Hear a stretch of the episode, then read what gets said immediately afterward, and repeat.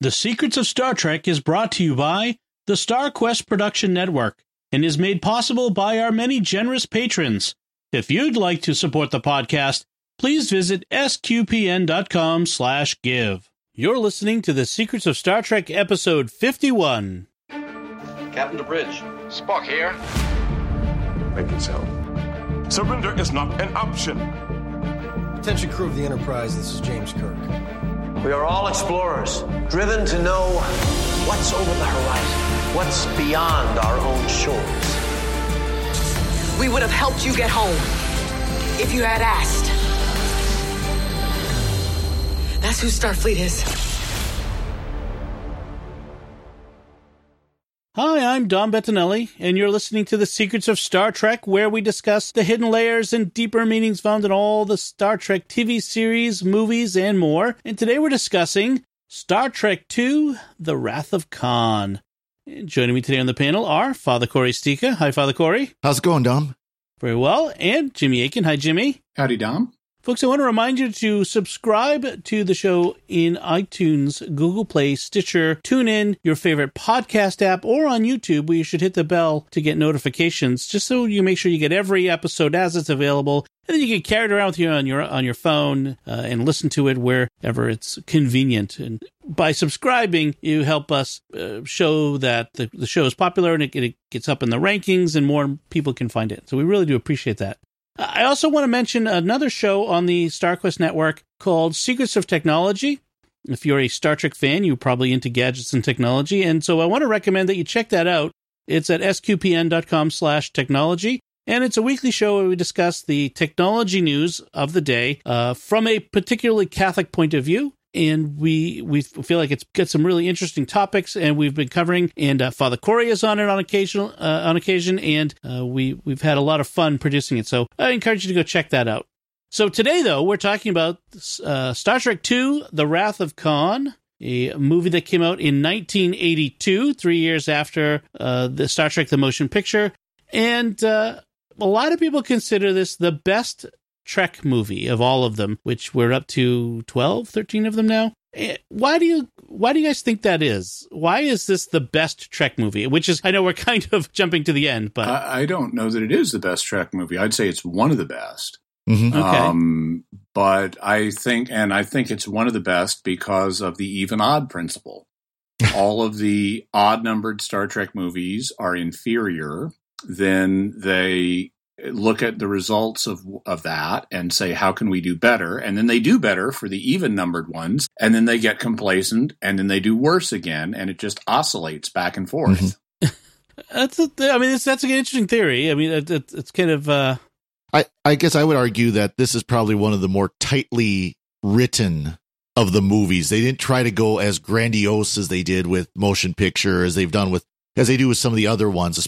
I'm looking at you, J.J. Abrams. Um, you know, but it, it's, you know, it's very tightly written. It's very close. I mean, I, I could have imagined this as like a, a two parter, two parter season ender yeah. episode. are the jj abrams movies even actually star trek movies Well, that's a whole nother story. Oh, that's a whole other argument for another day. That is a debate for a future episode, Yeah. which we could we could uh, go into. Uh, You know, it, will and we'll. I mean, I, I sort of throw this out there. We'll tease this out as we go through about the popularity of this movie. For for a lot of people, this is the most popular. Uh, this is their favorite of uh, of the Star Trek movies, and uh, I think it, it comes down. There's a the villain is good. The like you said, Father Cory, the the it's it's it's a tight story. It's not all over the place. We don't have the you know the big long stretches like we did in the, the motion picture where they were seemed to be fascinated by the special effects that they could do now um, the, the characters in some ways the characters go through some of the same uh, development but the development is better in this Mhm. than in motion picture Yeah, and that's one of the things that the even the actors had severe criticisms of the first movie. It's like where are the character dynamics between all of us? I mean, this was a character based show, Right. and and all of that is back now.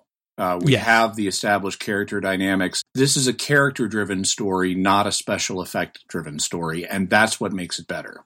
hmm Right. Well, one of the things uh, I want, I'd like to talk about is just how this came to be. After the motion picture, in 1979, it didn't do as well as they'd hoped. And No, it did one make of the re- it did make money. It made 139 million, but it cost 46 million, which was just a crazy huge sum at the time. Right.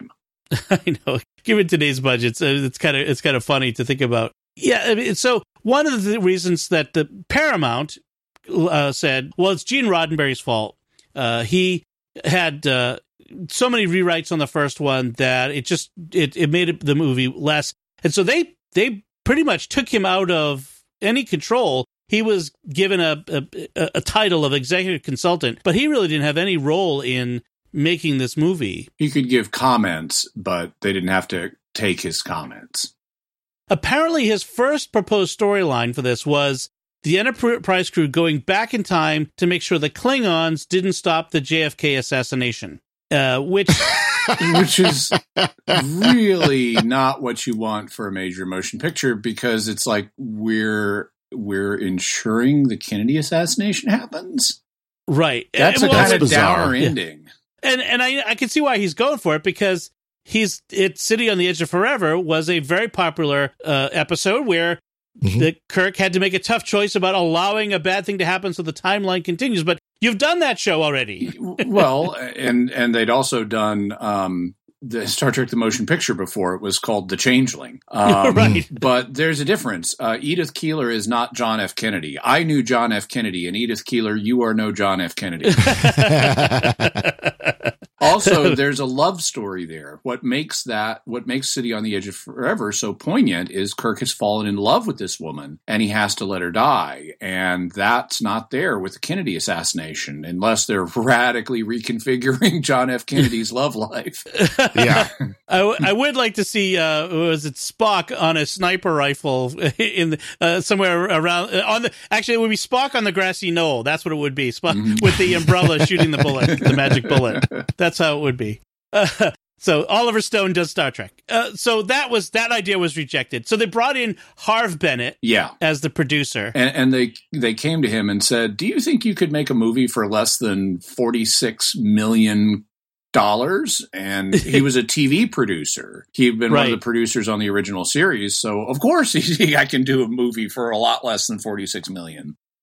and in fact the budget was originally was 11 million dollars for a a space movie which you know that's and one of the ways they did it was they reused some footage from the Yeah. motion picture and and some Mhm. other things like that so uh, so the uh, he's he's the one who originally came up with the idea to bring back Khan to have uh Kirk and have his son that he didn't know about to bring in the the ideas of dealing with aging and getting older Th- those were there from the beginning for Bennett Right. and then he he the, the the idea developed from there and very quickly the genesis project was added in and then and you know captain Terrell and Chekov though they were there in the early parts of the story development so Mhm. that they was there from the beginning And it, the aging thing was a way of acknowledging what they were trying to deny in the motion picture, which is this is just two years later after the Right. series, and everybody's still the same age they were 10 years ago.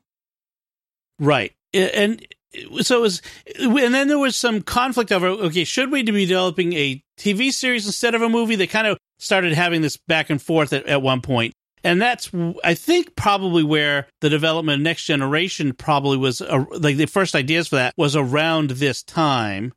And so the, you had this conflict here because th- this idea is star trek a, a tv property or is it a movie property? And we really had this dichotomy beginning here Also, also you have Gene Roddenberry. I mean, creating. Well, if I can't control the movies, I'll create a TV show I can control. Exactly right. And so then they bring in uh, Nick Nicholas Myers as the Yeah. director, uh, who does a great job, I think. He's And- al- he's also the writer, and you know he did a lot of the script, and he's a really good writer. Yes, and he's not at this point a Star Trek fan. He barely knew Star Trek at this point, and Mhm. ended up you know watching a, a handful of things to to, kind of get uh, an idea of it. But latched onto this idea of of Star Trek being Horatio Hornblower in space, the C.S. Forester novels about the Age of Sail and the British sea captain Horatio Hornblower, and you really see that throughout this this this story, this movie is really a a sea battle between two ships of the line Yeah, chasing each other, including a you know, chasing each other into the fog or in this case, a, the Mutara Nebula, Nebula. And and and if if you want to see an example of this, if you actually uh, watch the movie Master and Commander, which is based on another series of books, uh, which is actually I think superior to Horatio Hornblower, uh, the Aubrey Maturin series uh, by uh, Patrick O'Brian, y- you will see a similar scene of ships chasing each other in the fog, which I just thought was pretty pretty masterful. O- Only what they do here for the first time in Star Trek history is they give us a 3D space battle. Yes. Um, Right. Pre up to this point, it's always been a 2D ocean surface space battle with no ocean surface, and Right. now we finally get the ships moving in three dimensions and taking advantage of that fact as they're sneaking up on each other in the Mutara Nebula. Right.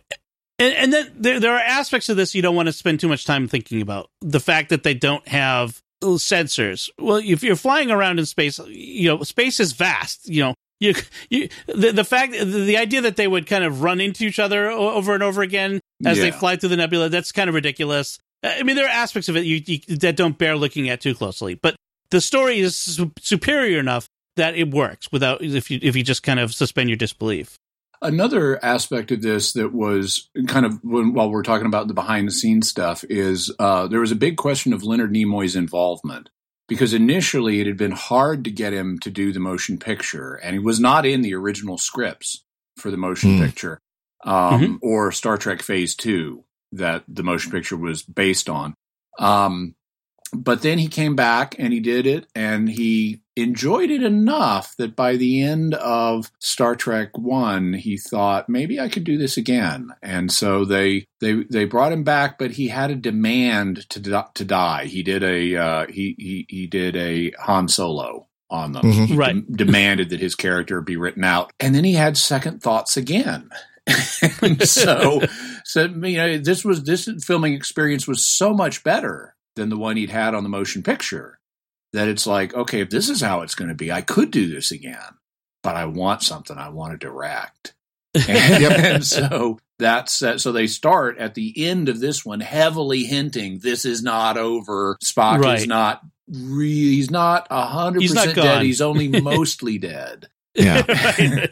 Well, I'd also What do you again, have you know, to something I read years ago, and I haven't, I wasn't able to find anything to confirm this, but that um, fans were so upset by the death as well that they went back and reshot it in, and it, that would also probably go along with Yeah. Leonard Nimoy saying after the movie was done and shot, and they'd finished him off, finished off Spock, and said. Wait a second. Maybe I want to do this again. Well, between Leonard Nimoy saying that and then fans in the you know early screening saying, "How could you Yeah. kill this beloved character?" You know, we talked about how beloved Spock was when we were talking about Discovery you know, how could you kill his beloved character? Where they then went back in and did the whole remember scene Yeah. with the doctor. right. That's an Right. insert, as is the um, as is the shot of his coffin on the Genesis planet. That's they Right. went back in and recreated that after primary filming was done. Yeah, it's, it's right. I, re- I uh, we'll talk about that as we get to it. Like uh, my reactions at the time as a as a young young man watching that in the theater, uh, how I felt about that. But yeah, it's it, it was it's uh, he he clearly was this dichotomy of uh, you know I want to kill off Spock, but then I don't want to. Yeah, And so there there are major themes in this in this in this movie related to death and life and getting old and no win situations and vengeance. Uh, we have lots of Moby Dick references in this. Mhm. Mhm. We have lots of references to uh, Lucifer from Paradise Lost. Paradise Lost. Thank you. Sorry, it just escaped me for a second. And so we have a lot of this literary uh, connection. I think that's part of it. There's the, this these grand themes, this these literary connections that makes the movie seem uh, um, very More emotionally powerful. Epic.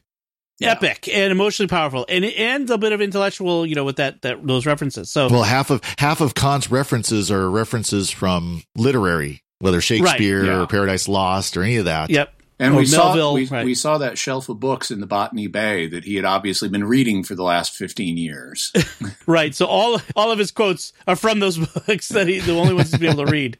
by the, by the by the way, um, so if you if you know the plot of Moby Dick, what it is is it's a tale of obsession. Captain Mhm. Ahab has um has this obsession with finding and killing. He's a whaler. He has this obsession with finding and killing Moby Dick, who is this white whale. And he's so um, he's so bent on getting Moby Dick and avenging himself on Moby Dick that he destroys himself and his crew, except for one guy who survives, Ishmael. Right. And there's this moment, so someone has to survive to tell the story. So plot reasons. Um, Yeah. but there's this moment in Moby Dick where, like, at the end, where he's found Moby Dick and they've they're fighting Moby Dick. Uh, Ahab has is like strapped to the body of Moby Dick, and as he's diving, Ahab's arm raises, and it's like he's beckoning his men to follow him into death, and which they then do. And so in this movie, Khan is obsessed with revenging himself on James Kirk, which makes William Shatner a white whale. Um, You can make, make, Well, uh, you can make references to his there. appearance and make references Yeah. to his appearance in recent years where he's Yeah. gained a lot of weight. But anyways, yes, yes.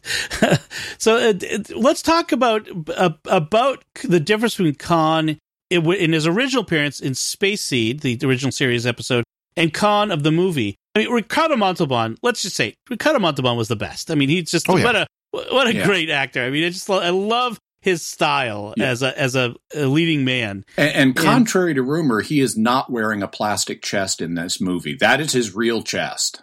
He was that- he was that buff. Yeah. And he was coming off of a, a, a long run as Mr. Rourke on Fantasy Island, which is a very different character. And he was very apparently very concerned that he not and not be doing that role again. Yeah, like could- that could- not Mr. Rourke is this very wise, affable, friendly guy, and Yes. he's and Khan is not. and and one of the things that the Montalban wanted to to to to really have come across is that Khan does not see himself as a villain. He is a hero doing what he does for righteous reasons, and, and that's and I think that kind of comes across that Khan sees himself as the hero. As I mean, he's arrogant, he's condescending, has a way overblown sense of himself. He's obsessive, but he's he's he's getting justice for Marla McGivers his wife, the the crewman who went traitor against the Enterprise and Space Seed, and for his his people who have followed him uh, into exile.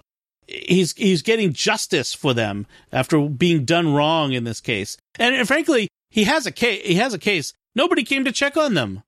They got stranded on this planet, and nobody came back to make sure that they were okay.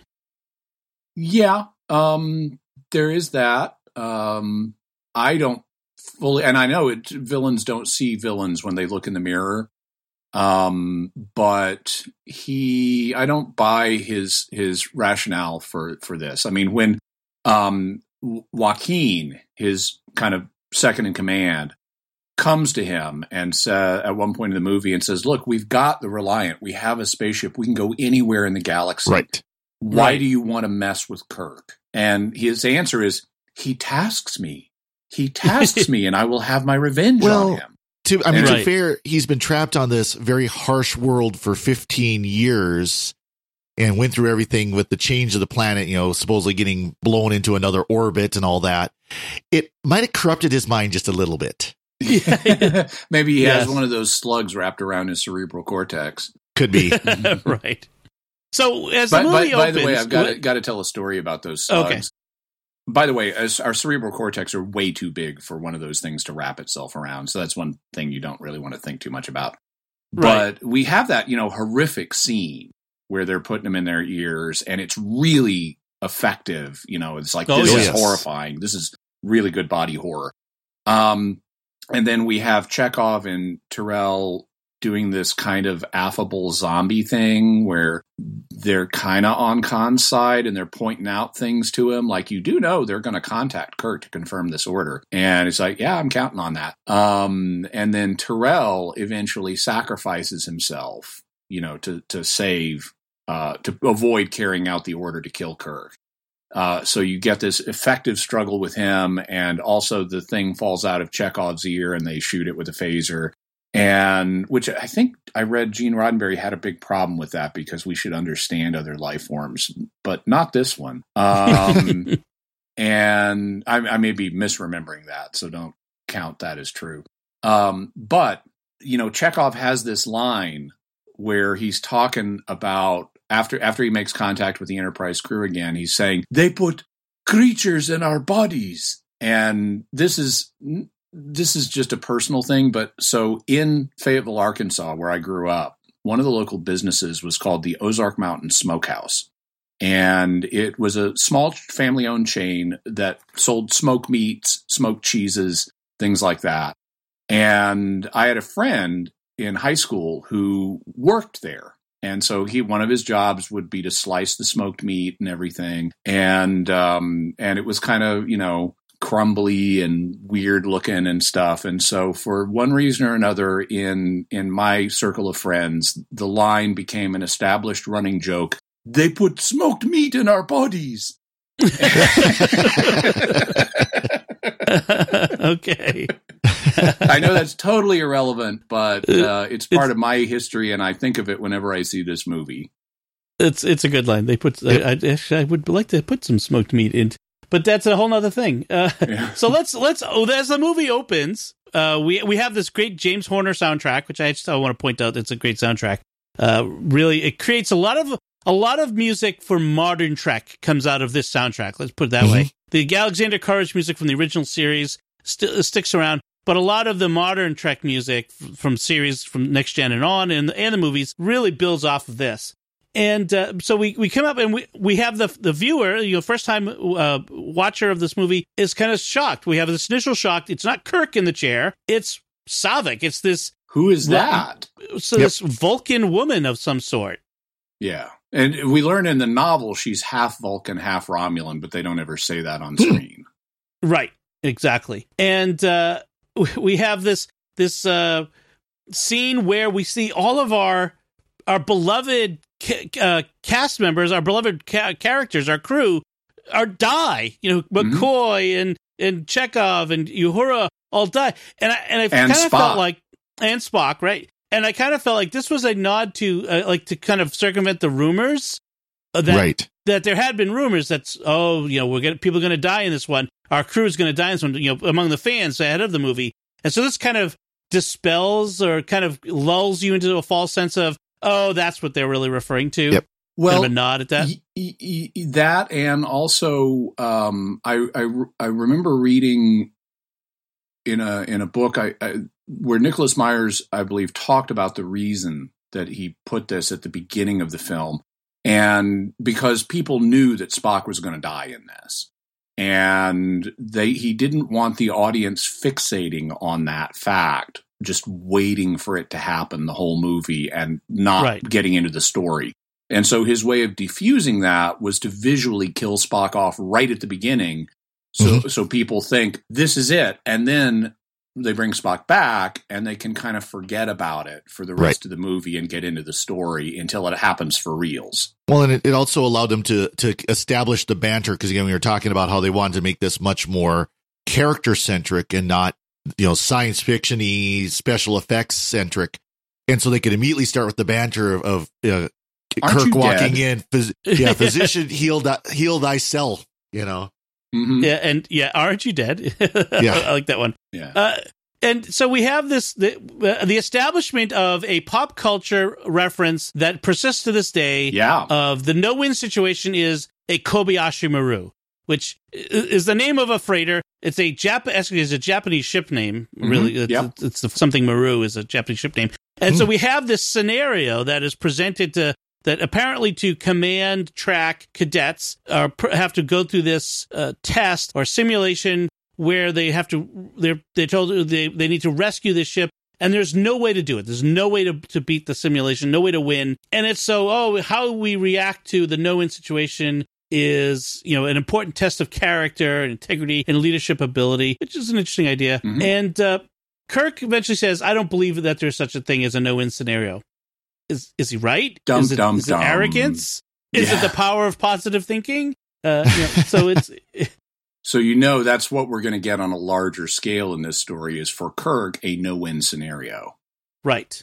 Uh, I, I do like the fact that after the simulation is done, uh, and, and Kirk, Admiral Kirk comes in. Um, she says, uh, "Any suggestions, Admiral?" And Kirk says, "Prayers, Mister Saavik. The Klingons don't take prisoners." that was a great line. It's one of my favorites. By the way, a little bit on so Japanese uh, ship naming conventions. Um, Maru, the word literally means circle, and it has a variety of suggested reasons why it's used for ships. Uh, the ship is kind of a little closed world or closed circle in itself. Uh, they built defensive circles around castles, and the ship kind of defends people. Also, it returns to port, and so it's sometimes seen as a as a reference to a wish for the ship to return. And it is um, it it's uh, historically been given to civilian ships, not military ships. So Yeah. this that's why this is a civilian freighter. And Kobayashi is both a family name in uh, Japan, but it also means small forest. And so Mhm. this is the the small forest circle is the name of the ship. And it's it's not dissimilar to other ones. Like for example, when we did um, a big nuclear test in the Pacific back in the 50s, um, some of the fallout fell on a ship called the Lucky Dragon 7. And that became the basis of the movie Godzilla. Um, Okay. But if you, in, in Japanese, Lucky Dragon 6 is, or Lucky Dragon 7 is something or other Maru because it was a c- civilian fishing ship. Okay. Okay. Interesting. So um, we have so we have this simulation. We have Saavik. Saavik is an in- interesting character because this is really the introduction of Kirstie Alley as an actress. This is her first major role, Right. Uh, and she was very popular with the fans. She doesn't come back in in Star Trek Three. Robin Curtis replaces her in the role, and she goes on to be in Cheers and do some other things. She was you know well known for, uh, but uh, she plays this character very interestingly. She's Mhm. she's uh, some sort of protege for Spock. Some people thought she might be a love interest of some sort, uh, but but but that, I I don't think that See, bears I, out. I really Yeah. felt it was just because of fellow fellow Vulcan, Yeah. right, like kind of like uh, a kind of like a master Vulcan to a, a, a junior Vulcan. and even though she she has uh, the the Vulcan reserve, she also uh, it, it shows some emotion in this. In fact, at, at Spock's funeral, spoilers at Spock's funeral, sorry, a thirty five year old spoiler. Uh, th- she uh, cries, and Mhm. some Mhm. fans were kind of taken aback, but it's it- And- it's and- showing, and- I think, her half Romulan side. Yeah, yeah. Also, she is hot in this movie. I mean, She was, it's just- Yes, I was. Uh, it was 1982. Yes, I was Yeah. about 14 or 15 years old. Yes, Kirstie Alley was the the uh, the very interesting young uh, woman in this movie, which is a was a, an, an interesting casting idea. I mean, all of the uh, other actresses are, are much older, and so you you bring in your young male audience uh, with a with a, a pretty girl. Yeah, and she's. I like the way the second way she wears her hair, and it's still regulation. Yeah. Still regulation. That's right. Uh, so actually, you know, we should talk about speaking of uh, the way we're, we're dressed. The the difference from the first movie, the ship is pretty much the same, but Mhm. they've they've start, started introducing this idea of we change the uniform every time we have a new Yeah. movie. And we have these new, more military uniforms. The, Mhm. the the motion picture uniforms were the the hated pajamas. the- Yeah, you know the, the those are awful. jumpsuits, and uh, and these are much more uh, military cut looking uniforms. They're textured. They're not just skin tights like um, Right. like the pajamas were. These are very textured. They have frills uh, of, I mean, different kinds of textures that add dimension Right. to them. They have this very bold kind of red color, and this is also the origin of the flip between gold and red, indicating the command track. Because in the Mhm. original series, it was the gold, or actually in real life, green, but they came across on camera as gold. The gold shirts were the command officers, and the red shirts were the engineering and security officers.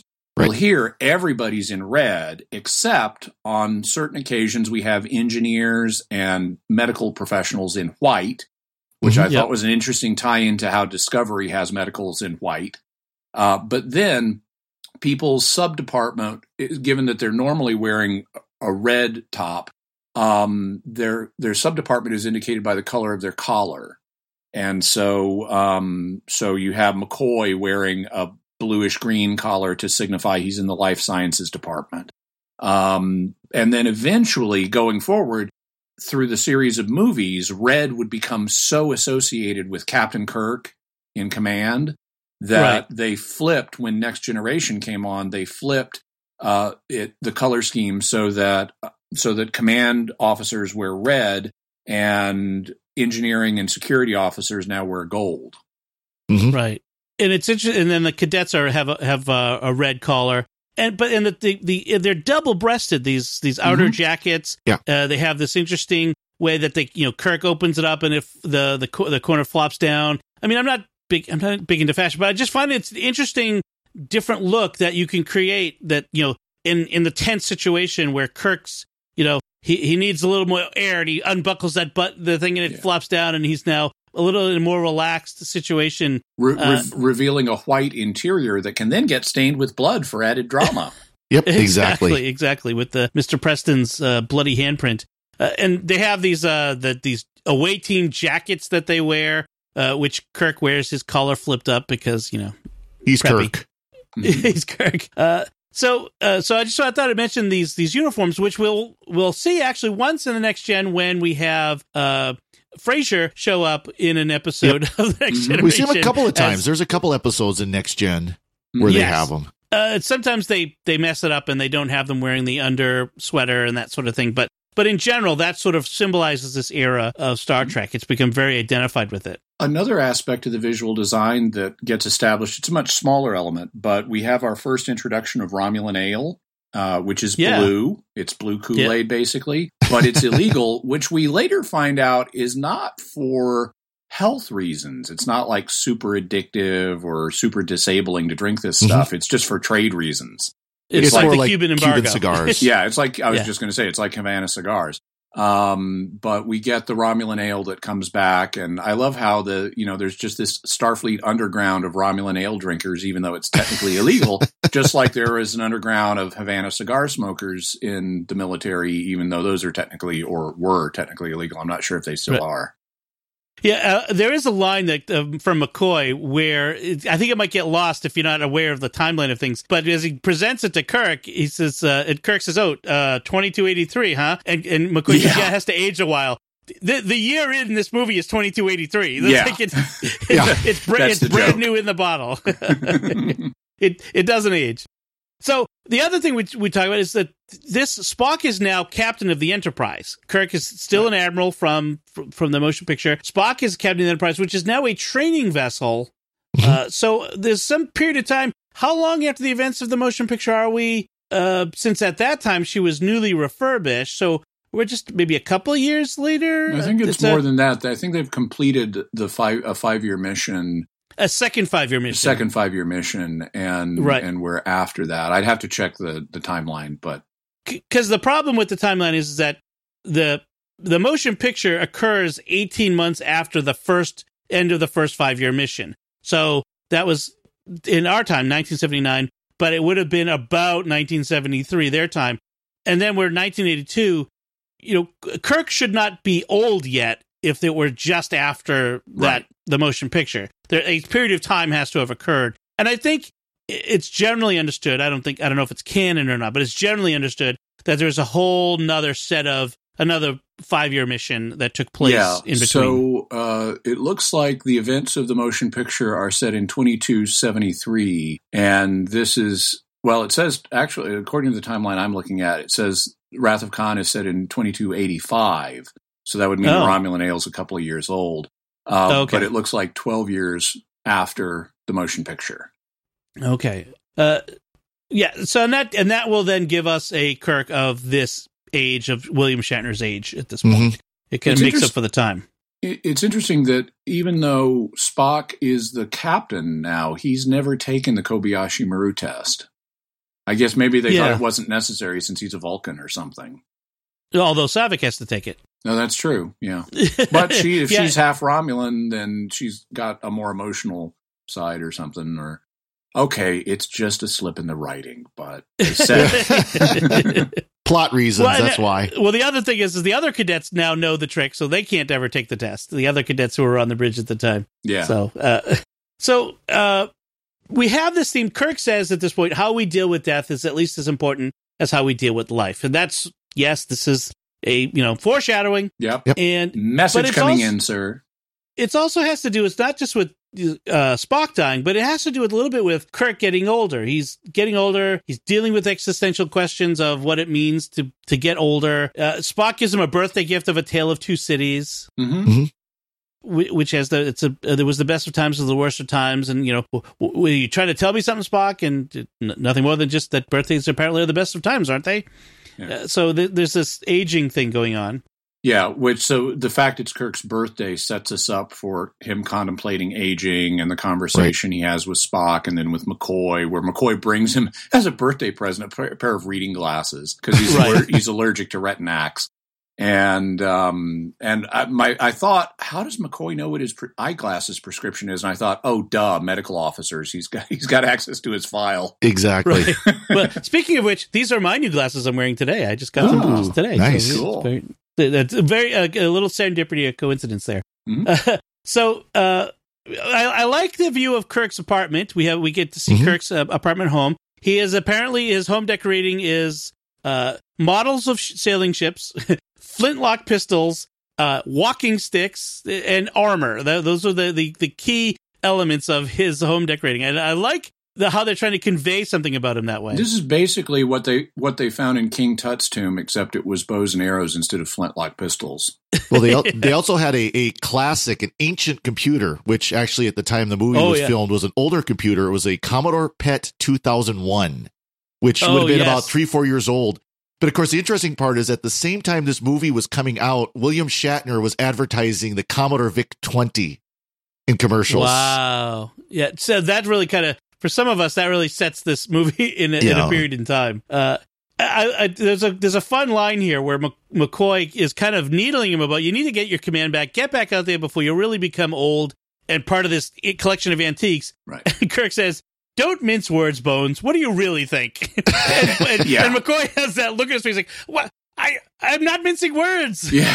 Yeah. I, I, I, I really love that line, and it's the first time I encountered that, and I've subsequently encountered it a lot. You know, sometimes if I'm really frank about something, people will say, "Don't mince words, Jimmy. Tell us what you really think." Yep. and and I wonder, what did Nicholas Meyer create that line for this movie, or does it have a longer history? And he just used it, and I don't know the answer to I, that I have a I have a feeling that seems like one of those phrases that's been around for a while. You know, you know, you Yeah. someone would say, you Mhm. know, don't hold back, don't yeah, don't mince words, don't you know, j- tell us what you really think. You know, I I I, Right. I have a feeling that probably has a fairly long lineage. I'm, I'm sure there was something equivalent to it, but the mince words, Right. I just I wonder if that form of it was something Nick Myers came up with, but I don't know. Right. I'd have to research it. So uh, we we then shift to uh, the the beginning of the plot for this movie, the plot device, which is the USS Reliant, which uh, this ship. I'm again, I'm a ship geek. This ship model becomes very important in all of Star Trek for, to into the future. This they use reuse the Reliant over and over again in Next Gen and in the movies. Uh, becomes a very important part of Trek history, technology, and history. And so we have the Reliant, and we have uh, Captain Terrell, who would later on Next Generation play uh, Dathon. hmm Uh, Darmok and Dharma- Jalad at Tanagra. Exactly, and so he's uh, he's a key to to a, a future role there, a very important role there. And we have his first officer, Pavel Chekov, who Yeah. has moved on. And and Glad this to is see someone has moved on in their career. exactly this is great. We because this is what happens in the military. You do not spend your whole c- career on one ship with the same rank. And Right. so it's really great to see Chekov has been promoted and he's he's now the first officer of a completely different ship. Along with, uh, by the way, Mr. Kyle, Commander Yeah, Kyle, who's now communications commander. officer. Yes, Mhm. he was previously the, the transporter tech on the Enterprise, so good to see him there. They're uh, on this mission that they're looking for a lifeless planet for the Genesis project. Uh, so Starfleet is working with these scientists to to find a planet on which to conduct this test. Yeah, and it's like this is one of those things you can't think about much because there are tons and tons of lifeless planets. And and even like the planet they end up using, Regula I, right under the Regula 1 space lab. It's a lifeless planet. And in the Genesis briefing file, they say we anticipate doing this on a lifeless moon or something. Well, then why do you need this big survey? That's going to take 6 months. I think the idea was that they needed to find it with very particular conditions. Uh, a planet in a particular orbit with a particular kind of sun with a particular kind of conditions which is why they later on why the, the genesis planet in star trek 3 is unstable No, is that was because because of proto matter. was it because of the proto matter Yeah, it was because David cut corners in his in the in the science. That's right that's right yeah, now The- that you the- mention it Yeah, the initial explanation was because they were worried about existing life, but that later come out that something worse going on. Mhm. Right, right, right, right. Yeah, you're right. Then, then it, yeah, then it's, if I, I always thought of it as there need to be a particular kind of planet and a particular kind of Mhm. system, that sort of thing, and kind of thought of it that way. Well, and and that's reasonable headcanon, and they could have said that on screen. They just didn't. right. Uh, so, so it's the Genesis project. Let's talk about that. The word Genesis. Mhm. Uh, it's a, obviously a biblical allusion to the Book of Genesis, Mhm. where we're creating, uh, where God creates everything from nothing, Mhm. and uh, they Mhm. kind of fudge it a little bit. It's life from lifelessness, so not from Yeah. nothing. That's their gloss on it. The Yeah. the word in Greek Genesis means beginning. So Right. And there's a clear concern on the part of the scientists. They they know this could be used as a weapon. I mean, you think about it, it's it's and this kind of connects to something that was topical at the time in the news, which was the idea of neutron bombs. Now, Mm. with an atomic bomb or a nuclear bomb, you drop it, it wipes everything out, it irradiates everything, everything is destroyed, including the people, but also the buildings and whatever. And the neutron bomb was this new idea where what if we dropped a bomb that only killed the people but left the buildings and the infrastructure and everything in place for us to move in and take over? People were horrified by this, uh, Mhm. justifiably. But this is a, it's we a want the horrific. buildings destroyed too, not just the people. right, right. But, but you're right. It, it sort of brought home uh, the the horrors of of nuclear war. These mass weapons of mass destruction. Uh, but so the the Genesis weapon was a sort of uh, analog to the neutron bomb, where you you you kill all the people on a planet, and uh, when you're done, you have a fresh new planet to work with. Yeah. You, know, you can imagine if the Klingons had gotten a hold of this, it would have been a bad thing. which they then try to do in the very next movie. And I, I like I like how the fact that just right off the bat, before we even know what Genesis is, David Marcus is saying, you know, this could be used as a weapon, and we mm-hmm. have this whole Cold War theme of you know scientists being manipulated by the military, which is something that you know really, I mean, that had been playing out in real life since World War II uh, Right. with the Manhattan Project. And so um, it really played into the Cold War themes of the time, which were still going on in the 80s when the Cold War was really tense. Yes, and, uh, so that that's it's it really. I think another reason why this kind of came home to people because it was these weapons of mass destruction sort of ideas. And so uh, Terrell and and Chekov beam down to this planet, Ceti Alpha uh, Six. Uh, they, they think they it's say Ceti because Alpha 6. right, and it, they because it might be it's a, a, a suitable planet, but they got a blip on one dyno scanner, and they have to go check it out, see if it's something that can be transplanted or something. Here's the problem. So Kirk dropped Khan and his people off on Ceti Alpha 5 Mhm. and along comes Reliant, and they think it, that this planet, which is Ceti Alpha 5, they think it's Ceti Alpha 6 because Ceti Alpha 6 exploded and knocked Ceti Alpha 5 into Ceti Alpha 6's uh, orbit. Orbit. Yeah. Uh, why would you think this is Ceti Alpha 6 if there's only five planets? like, if a Mhm. planet exploded, Where, where's the huge asteroid belt that would have resulted from Mhm. that? And how, Right. how, why isn't the asteroid belt in the same orbit as Ceti Alpha 6? ex- exactly. This this is the pro- and uh, why are there? I mean, are there records in the in the computer to say, by the way, warning, uh, Yeah. megalomaniac maniac is on this planet along with his people? Yeah. Do not, do not mean- approach say Alpha Five. Might be a good idea. Just don't even go near the solar system. yeah, uh, Right. and uh, any any time they're coming into a solar system, there should be some kind of pre-mission briefing, and and they apparently haven't had one. They just sailed in here, didn't check any records, and and and didn't count the planets, and didn't look for an asteroid belt, and none of this bears thinking about. Right, right. We this is what else we have to suspend so we can get to the good story.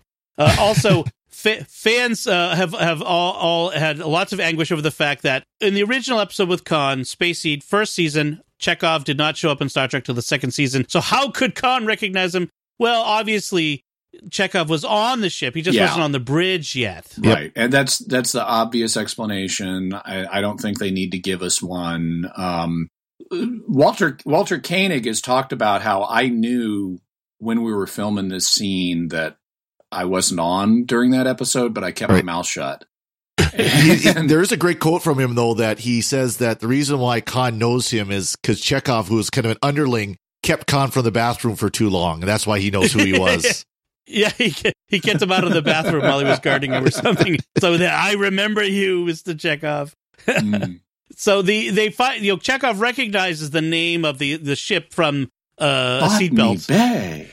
Botany Bay. We've got to get out of here. Yep. Oh man, he, uh, I, Walter Koenig des- delivers some great lines as Chekov. Just so memorable the way he does it. Uh, this and Star Trek for the nuclear vessels. Yeah. But By, uh, by the way, another thing that we can't really think about much is so if you have this colony of 20 something people here on this planet, they've got to be eating something. You can't have a colony of 20 Right. people and not have a functioning biosphere that, that's supporting them. Those I can little, only uh, guess it's maybe underground or something. And they say that the, the mind control creature is the last surviving life form on the planet. Well, that can't be literally true unless they're eating those things exclusively, in which case, what are those things eating? yeah, Right. Um, And so I'm assuming they mean animal life form. There's got to be plants or fungus or something that, that the humans can eat. But if there's all if there's an ecosystem on this planet, even if it's been damaged, they should be picking that up from space. Right. And, and they, I mean, maybe they had hydroponics in one of the cargo containers or something, but yeah, Yeah. you're right. It, something's got to be making the oxygen they're breathing. You know, Mhm. that, so, uh, well, uh, so one of the other things people asked about, they've been on this planet for 15 years. Why do all of Khan's followers look like they would have been 12 when they were stranded? They have extra long lifespans or something. 'cause Yeah. they're They're- genetically engineered. except Yes. Khan. Khan looks like he's for the right age. Yeah. Yes, yes, he does. Uh, but man, we'll pro- we'll probably get into this when we talk about Space Seed. About the bot, the name Botany Bay comes from a penal colony that was uh, in Australia back Yeah. in the days when people were Yep. transported from Britain to Australia Wh- wh- uh, as which prisoners. Is, which is what happens when um, Khan and his group leave Earth. They're basically criminals going into exile, uh, going into transportation to keep them away from Earth. So I found it interesting that Khan keeps these Ceti eels that, that give you mind control powers as pets. Uh, d- did he use them on his own people or something? Like, what, what was he anticipating someone would show up that he could use it on? I, it's, I uh, know. Why are they keeping it? I mean, maybe it's just a pet to them. Could be. Um, Yeah. Maybe it's a research project for them or something. because every supervillain needs to have some sort of scary pet, like Yeah, like a like a cat. yeah, yeah, Yeah. or dark, dark people with sharks with laser beams on their heads.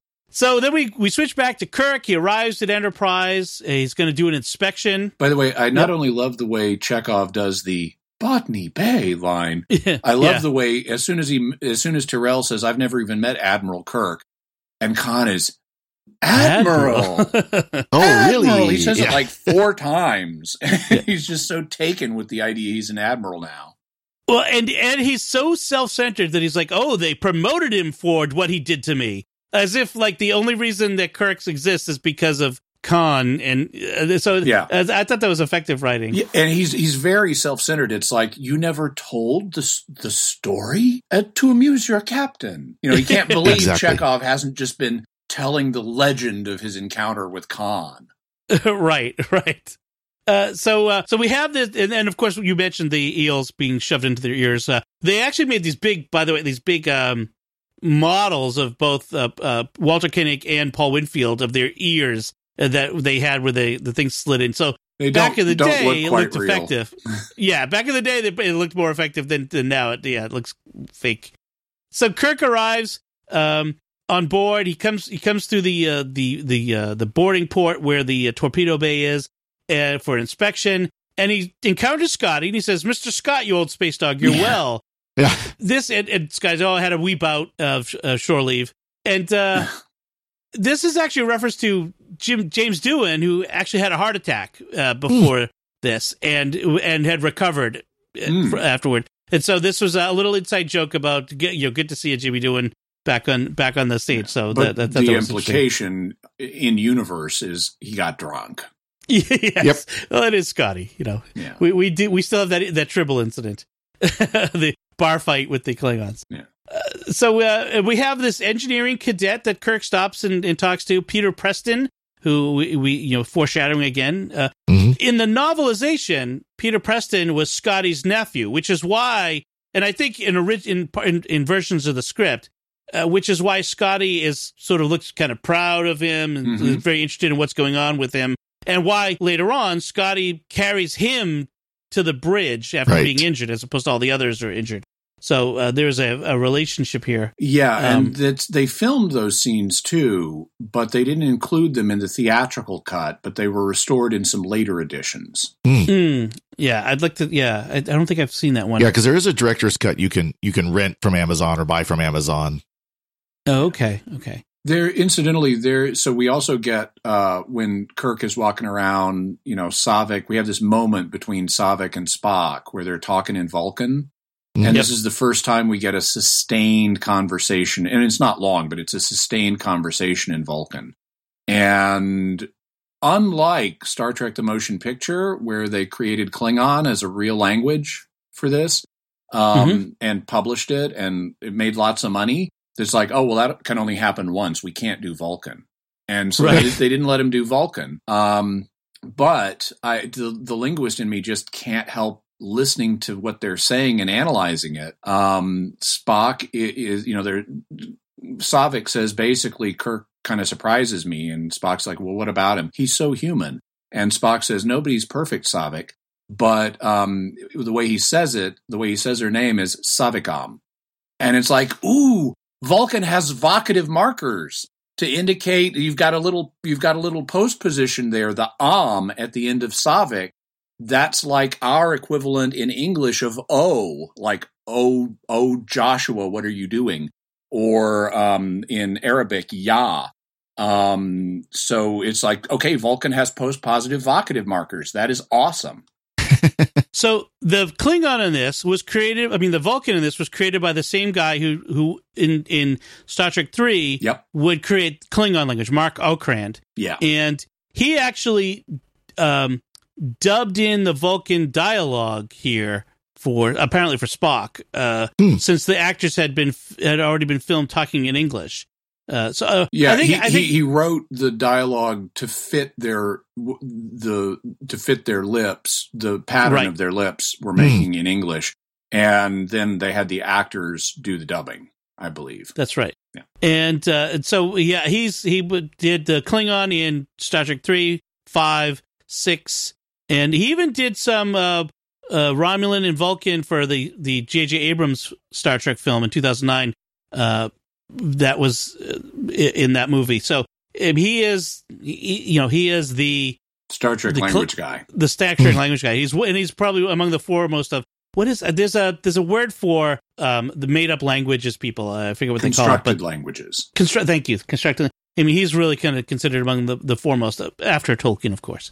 Uh, so that that was interesting. So uh, we have this moment where uh, they're going to take the Enterprise out, and Spock in the center chair turns and asks Saavik to to take the ship out and you know take the con as they take Enterprise out of space dock.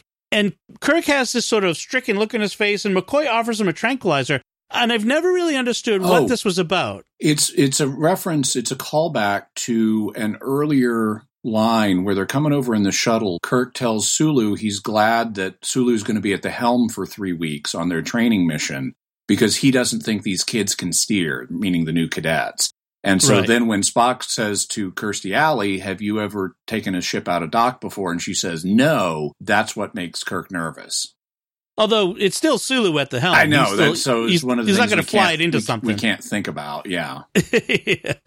so uh, I don't think Sulu would ever uh, take a command from the from the uh, fresh out of the academy lieutenant and fly something into something. Yeah, you know, I have to wonder: is there some? uh, Now that I think about it, is there some inspiration in Saavik for uh, Michael Burnham in Oh, interesting. in maybe. Discovery? Maybe. It'd be I don't something interesting to think about. Uh, and and if, and if we think about Spock, if now what what we know about about uh, Michael Burnham being his foster sister, if we want to create some of this idea of uh, this connection, maybe Spock sees in Saavik a little bit of what he saw in his sister Michael. And also hi- later, uh, Lieutenant Valeris. hmm Right, which will we could talk about that in Star Trek Six, where that was supposed to be Saavik and then got changed at a at a Mm. late date. Mhm. Uh, so interesting. So uh, we have this um, moment where where Spock says to Kirk, "Commanding a, a starship is your first best destiny. Anything else is a waste of material." You know, he's really telling Kirk that you really like, just like McCoy was. You need to get back in the center chair. This Yeah. is this is what you're you, ta becoming admiral and sitting behind a desk is, was was a, a bad idea. Uh, and then we have this. Uh, we've got this message from the Regula One. Oh, we, the- we the also scientist. have in that conversation. We also have the first discussion of the needs of the many outweigh outweigh the needs of the few or the one. And in Mhm. this Right. case, it's Spock is telling Kirk, if we're going to go into into uh, the field, uh, this is not just a training mission anymore. The senior officer, you need to be in command because the needs of the whole crew outweigh my needs. Yep. Right, right. Yeah, that's what I was going to mention. Was the reason that they're go- that he says that line is because they've gotten a message from Carol Marcus that someone is coming to take Genesis. This was Khan's uh, ploy to get uh, Kirk to Regula One so we could attack him. And and it's interesting to con- contrast Spock's response to Decker's response from the motion picture. Decker was the captain displaced out of the center chair. He Mhm. resented Kirk for it Yep. uh, that, that he that he was had to make way for him, and so we have this very interesting, different take from Spock. Uh, you know, no, no, this is your seat. You're proceeding from a false assumption. I have no ego to bruise. Yeah. Well, Right. of course, you know, talk about plot holes. How how did Khan know that Kirk would be the one come running when the call was made? Because of course he's an admiral. All he has to do is pick up the phone, quote unquote, the the communications device, and say, Right, "Send a starship to check this out." But as usual, the Enterprise is the only one in the sector, so it has to be the one to go. right. There's like there's either uh, eight thousand ships in Starfleet, as we learned in in uh, Discovery, or there's two.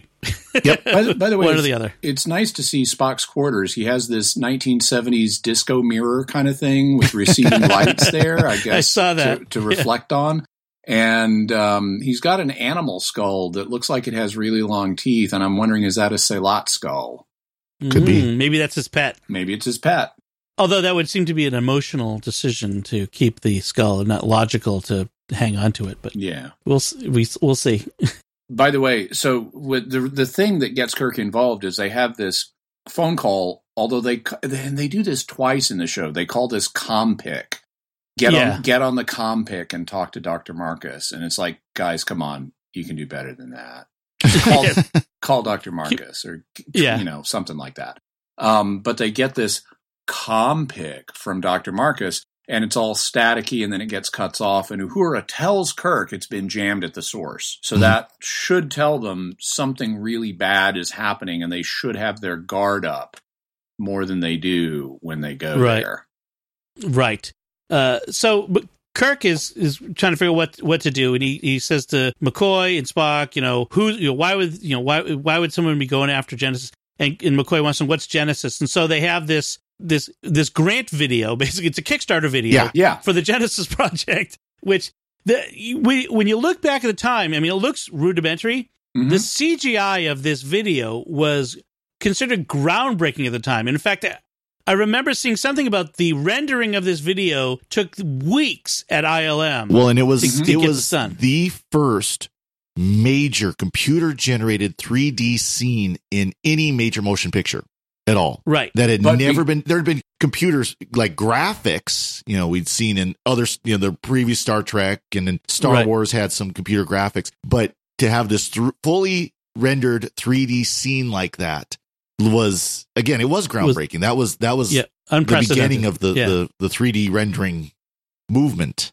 And because it's presented as a computer simulation, it's okay that it doesn't look real. Right. I also I also like that the the retina scan uh, as security, which again this is very. I don't think I, I've, I'd ever seen this before. Like use the idea of ret, uh, scanning your retina as a Mhm. fingerprint. Uh, it, it is a much longer process than even today. Uh, which I look at my phone. I have Face ID on my phone, and it's fairly instantaneous. I Mhm. just I, I kind of it's just amazing to see how far even our vision of the future has come from I- that time. I'm, I'm just glad we don't have to press our retinas on an ink pad and roll them on a on a on a piece of paper. that would be painful, yes, and messy. Yeah. Uh, hey, hey, hey, I got a question, guys. So we're we've been going for about an hour now, and we are not close to done. You want to make this a two parter? Yeah, we could uh, we we could could do that. split it here, and uh, uh, we'll make this into a two part episode of uh, Secrets of Star Trek because we we this we do want to give do this movie justice. So let us know what do you think so far of what we're talking about with Star Trek II: The Wrath of Khan. Uh, you can always contact us by going to sqpn.com slash trek or the SQPN Facebook page and leave us feedback there. Or you can send us an email to trek at sqpn.com. And like Jimmy said, we'll be back next time when we'll be discussing the second part of our discussion of the Star Trek II: The Wrath of Khan. Star Trek Part Two, Part Two. We've been doing a lot of part ones and twos of things lately. Until then, uh, Jimmy Akin, thank you for joining me and sharing these secrets of Star Trek. Thank you, and live long and prosper. Uh, Father Cory Sticha, thank you as well. Well, thank you, Dom. And once again, I'm Dom Bettinelli. Thank you for listening to the Secrets of Star Trek on StarQuest. And remember, the old Klingon proverb that tells us revenge is a dish that is best served cold. It is very cold in space.